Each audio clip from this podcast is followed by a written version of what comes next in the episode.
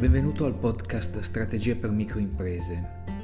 Con queste registrazioni voglio metterti a disposizione le mie idee e i miei suggerimenti che ti possono aiutare per far crescere la tua attività ogni giorno. Io sono Alberto Vercellotti, dopo aver lavorato più di vent'anni nelle vendite ho capito che alcuni clienti avevano soprattutto bisogno di un consulente, di, di un trainer che li affiancasse nella costruzione della loro attività esattamente come fa un personal trainer in palestra che ti segue e ti aiuta ad allenarti. E questo è esattamente quello che io faccio ogni giorno, sono un personal business trainer.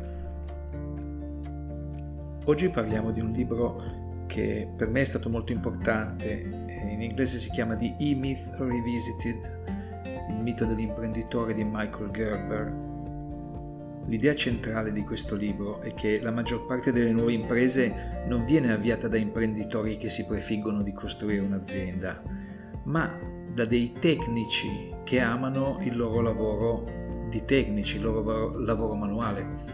Per tecnico intendo anche un commercialista, intendo anche un avvocato, intendo chiunque abbia un'esperienza specifica in un tipo di lavoro che deve essere eseguito. Ti sarà capitato di sentire quella frase che dice lavora sulla tua azienda invece che nella tua azienda?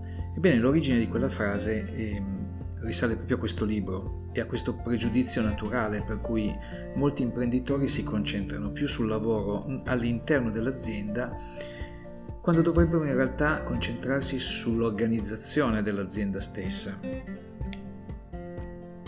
Il libro di Gerber dà una soluzione a questo problema e suggerisce al titolare di azienda di considerare quella stessa azienda come un prototipo per un gran numero di franchising che verranno aggiunti in fase successiva. Se si adotta questa mentalità, il titolare non parteciperà all'attività solo come tecnico, ma diventerà un vero e proprio manager, mettendo in atto una serie di sistemi di eh, verifica, di controllo e come imprenditore avrà la visione di come l'attività possa creare un valore aggiunto per tutti coloro che fanno parte dell'azienda. Il teorema che va a sviluppare Michael Gerber in questo libro è proprio quello per cui un'azienda costruita e gestita da qualcuno che combini l'approccio del tecnico, quello del manager e quello dell'imprenditore ha sicuramente molte più possibilità di successo nel tempo rispetto ad un'azienda che viene guidata da qualcuno che pensa solo ed esclusivamente come un tecnico. Il problema, dice Gerber, della maggior parte delle aziende in difficoltà che ho incontrato non è che i proprietari non ne sappiano abbastanza di finanza, marketing, gestione, operazioni, perché in effetti non ne sanno, ma queste cose sono abbastanza facili da imparare il vero problema è che spendono il loro tempo e le loro energie per difendere quello che credono di sapere. Questo libro parla di un'idea di questo tipo, un'idea che dice che la vostra attività non è altro che un riflesso distinto di ciò che siete. Il presupposto di questo libro, l'idea di fondo è questa, la tua attività non è altro che il riflesso distinto di quello che sei. Se il tuo pensiero è approssimativo, la tua attività sarà approssimativa se sei disorganizzato, la tua attività sarà disorganizzata. Se le informazioni su quello che è necessario fare nella tua attività sono limitate, la tua attività rifletterà questa limitazione. Quindi se la tua azienda deve cambiare, sei tu il primo a dover cambiare e se non sei disposto a cambiare, la tua azienda non sarà mai in grado di raggiungere quello che desideri. Veniamo alla prima parte, L'idea principale è questa. Ci sono una serie di principi chiave che costituiscono le fondamenta dell'approccio al business. 1. La maggior parte delle nuove imprese sono avviate da tecnici, persone abili in ciò che amano fare e che pensano di lavorare per se stessi piuttosto che per qualcun altro e da questo ne derivano la loro idea di impresa. 2. Molti imprenditori partono dal presupposto che, avendo compreso la parte tecnica del loro lavoro, siano in grado di capire anche come funziona un'azienda tecnica. In realtà si tratta di due questioni che sono completamente diverse e confonderle è estremamente pericoloso. Un conto è saper fare una torta e un conto è avere un'azienda di pasticceria che produce torte. Terzo punto. Per la creazione di un'impresa sono necessarie tre competenze uniche. Innanzitutto l'imprenditore. L'imprenditore è il visionario che c'è in noi, è il sognatore. L'imprenditore è il catalizzatore del cambiamento. Vive sempre proiettato nel futuro, mai nel passato.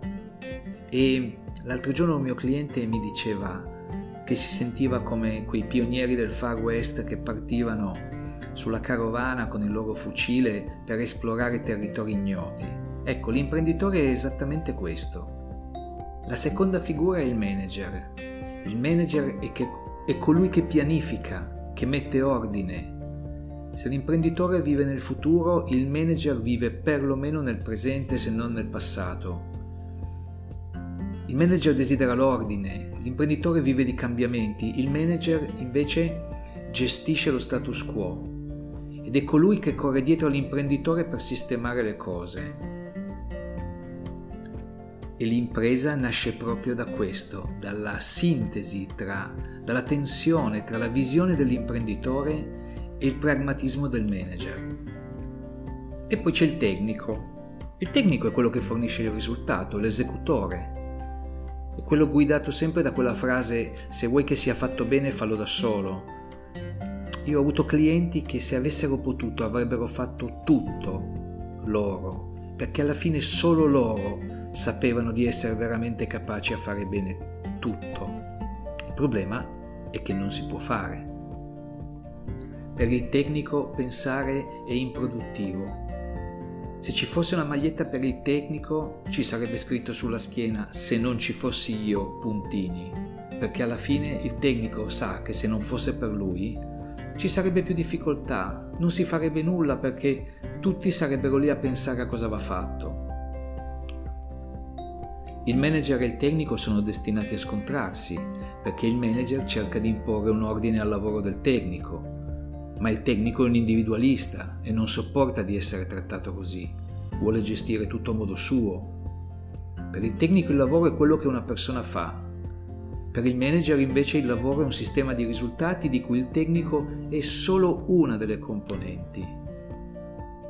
Ora, ognuno di noi ha dentro di sé un imprenditore, un manager e un tecnico. Ma sai dov'è il problema? Il problema è nelle percentuali. Se una persona ha un bilanciamento per cui è un terzo imprenditore, un terzo manager, un terzo tecnico, allora tutto va bene ma la maggior parte delle volte nell'azienda l'imprenditore è imprenditore al 10%, manager al 20% e tecnico al 70%. E veniamo al punto 4 della prima parte. La maggior parte delle aziende attraversa delle fasi di crescita, per la precisione tre fasi di crescita. Queste fasi sono infanzia, espansione e maturità. Andiamo a vederle più in dettaglio perché comprendendo che cosa succede nella mente dell'imprenditore possiamo riuscire a migliorare le fasi di crescita della tua attività. Diciamo la verità, la maggior parte dei problemi sorgono quando un'azienda viene gestita in base a quello che vuole il proprietario piuttosto che in base a quelle che sono le esigenze reali dell'azienda. E le esigenze dell'azienda sono diverse a seconda delle fasi dello sviluppo che sta attraversando. La prima fase è quella dell'infanzia. Per un'azienda agli inizi il tecnico è l'azienda. Fai attenzione, quando parliamo di tecnico possiamo parlare di commercialista, di avvocato, di idraulico, non importa. Parliamo dell'esecutore del servizio o dell'elaboratore del prodotto. Ebbene, dicevamo agli inizi il tecnico è l'azienda, in, in altre parole, se tu elimini il tecnico, l'azienda non esiste. All'inizio nessuno sforzo è mai abbastanza. Si lavora 10, 12, 14 ore al giorno, 7 giorni su 7. Anche quando sei a casa pensi al lavoro. Tutti i tuoi pensieri, tutti i tuoi sentimenti vanno lì, all'azienda. Sei come una madre con un bambino piccolo. Sei totalmente assorbito, finisci per essere consumato persino, fai tutto quello che è necessario per mantenerla in vita. E a un certo punto le cose cominciano ad andare bene, sei fortunato, tutto il tuo sudore, tutta la tua fatica comincia a essere premiata. Sei bravo, lavori sodo, i clienti non, non dimenticano e continuano a tornare e ti mandano altri clienti. Però a un certo punto le cose cambiano. A un certo punto c'è più lavoro da fare di quanto si possa fare, ma i clienti sono implacabili, continuano a volere il massimo da te. E poi, come un giocoliere, a un certo punto continui ad aumentare le palline finché cominciano a caderti di mano. Aia. All'improvviso ti rendi conto che non riesci più a gestire tutto. E questo è il momento in cui termina l'infanzia, è il momento in cui il proprietario, cioè tu, si rende conto che l'azienda non può continuare a funzionare così per sempre. Per sopravvivere, per crescere, deve cambiare. Questo è il momento in cui bisogna decidere. O continui fino allo sfinimento e a un certo punto crolli, o molli tutto, oppure finalmente passi dall'infanzia all'adolescenza. Questo è il momento in cui devi comprendere a fondo questa frase di Gerber che dice se vuoi lavorare in un'azienda, trovati un lavoro nell'azienda di qualcun altro, ma non andare a lavorare nella tua, perché mentre lavori nella tua, mentre rispondi al telefono, mentre prepari le torte, mentre pulisci le finestre e i pavimenti, c'è qualcosa di molto più importante che non viene fatto ed è il lavoro che non stai facendo il lavoro strategico, il lavoro imprenditoriale, quello che invece porterà avanti la tua attività, che ti darà la vita che non hai ancora conosciuto. Se la tua attività resta così com'è, i clienti non comprano la capacità della tua azienda di dare loro ciò che vogliono, ma comprano la tua capacità di dare loro ciò che vogliono. Ed è questo il problema. La seconda fase è quella dell'adolescenza, L'adolescenza inizia nel momento in cui ti rendi conto che la tua azienda ha bisogno di essere aiutata. Ogni impresa in età adolescenziale raggiunge un punto in cui si spinge oltre la zona di comfort del suo proprietario. Questa zona di comfort è delimitata dai confini entro i quali il proprietario si sente sicuro della sua capacità di controllare. In relazione alle diverse figure, il limite del tecnico è determinato da quanto può fare da solo. Il limite del manager è definito da quanti tecnici riesce a supervisionare efficacemente. Il limite dell'imprenditore è in funzione del numero di persone che può coinvolgere nel perseguire la sua visione. Insomma, quando un'azienda cresce, arriva ad un punto in cui non c'è più possibilità di toccare, sentire, vedere il lavoro che deve essere fatto, ispezionare personalmente tutto quello che va fatto. E quando l'azienda cresce oltre la zona di comfort del proprietario, il problema è che il proprietario non è più in grado di gestire l'azienda da solo. Allora ci sono tre possibilità fondamentalmente, ci sono tre linee d'azione. Si può tornare indietro, oppure si può fallire, Oppure si può cercare di resistere a oltranza finché si riesce, magari per tutta la vita. La prima, tornare piccoli, è una delle reazioni più coerenti. Di fatto il proprietario cerca di riportare l'attività agli albori quando le cose erano più semplici. Se non puoi controllare il caos, liberatene. Il rischio di questa scelta è che lentamente ci si rende conto di non avere un'azienda, ma di avere un lavoro, con tutte le frustrazioni del caso, perché non si può chiudere quando si vuole, perché se tieni chiuso non vieni pagato, non si può lasciare quando si vuole, perché quando lasci non c'è nessuno a fare il lavoro, non puoi vendere quando vuoi, perché chi vuole comprare un lavoro? La seconda alternativa è quella di crescere velocemente, sempre più velocemente, fino ad arrivare al punto di autodistruzione, come un meteorite che attraversa l'atmosfera terrestre. La terza via è altrettanto dolorosa, è quella della sopravvivenza. Sei un individuo forte, volitivo, testardo, e non ti arrendi e ogni mattina entri nella tua attività con quella determinazione, con quella convinzione che là fuori ci sia qualcosa da combattere e ti impegni a fondo per cercare di sopravvivere. E sopravvivi, scalciando, graffiando, vai avanti e in qualche modo sopravvivi. Ma a quale prezzo? Giorno dopo giorno combatti sempre le stesse battaglie, sempre nello stesso modo, sempre come nel giorno precedente e nulla cambia mai. La via più percorribile e saggia è quella successiva, la quarta, quella che porta alla maturità. Come titolare sei finalmente disposto ad apprendere nuove competenze e ad assumere delle priorità diverse per l'utilizzo del tuo tempo quando un'azienda vuole, quando l'imprenditore vuole raggiungere la maturità, allora parte dall'idea realistica di dove è e di come è arrivato al punto in cui si trova ed apprende ciò che va fatto per raggiungere il punto che vuole raggiungere. Per quanto possa sembrare una responsabilità enorme, afferma Gerber, non hai altra scelta se vuoi che la tua azienda prosperi. Sta a te dettare il tasso di crescita della tua azienda nel miglior modo possibile, comprendendo i processi chiave che devono essere eseguiti, gli obiettivi chiave che devono essere raggiunti, la posizione chiave che vuoi che la tua azienda occupi sul mercato. Questo è il momento in cui devi rivedere i punti chiave del tuo modello di business e i punti chiave sono prima di tutto come funziona l'azienda piuttosto che quale lavoro viene svolto dall'azienda. In secondo luogo come l'azienda genera profitti piuttosto che come l'azienda genera ricavi.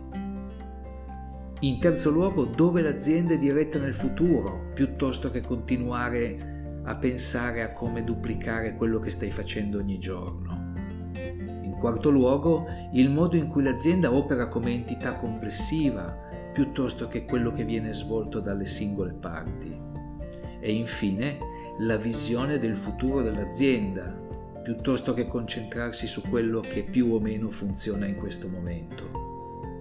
Questo è il momento in cui l'imprenditore prende in mano l'azienda dal tecnico, anche perché l'attività dal punto di vista del tecnico si riduce a piccoli passi che non portano da nessuna parte e un replicare continuo del lavoro quotidiano senza avere una spinta verso una direzione de- definita o comunque scelta. Questo è il momento in cui entra in campo veramente il modello imprenditoriale, il modello di un'azienda che soddisfa dei bisogni percepiti da un segmento specifico di clienti e li soddisfa in un modo innovativo e unico. Questo è il momento in cui entra in campo l'idea profonda del marketing. Quando l'imprenditore crea il modello, va sul mercato e si chiede dov'è l'opportunità, identifica un pubblico specifico che ha un problema specifico e trova una soluzione innovativa per quel problema. È solo una questione di punti di vista. Per l'imprenditore l'azienda è il prodotto, per il tecnico il prodotto è quello che consegna materialmente al cliente. Per il tecnico il cliente è sempre un problema perché non sembra mai volere quello che il tecnico ha da offrire al prezzo a cui lo offre. Per l'imprenditore invece il cliente è sempre un'opportunità perché il cliente ha dei punti di insoddisfazione, ha dei desideri che possono essere soddisfatti, ma solo quando noi comprendiamo veramente quali sono. Si conclude qui la prima parte.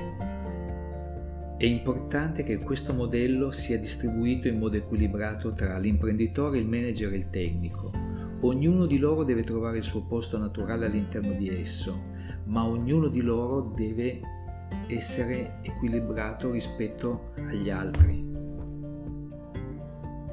Per fare questo, l'autore ha sviluppato un modello che si chiama chiave in mano, che vedremo nella prossima parte, nel prossimo podcast.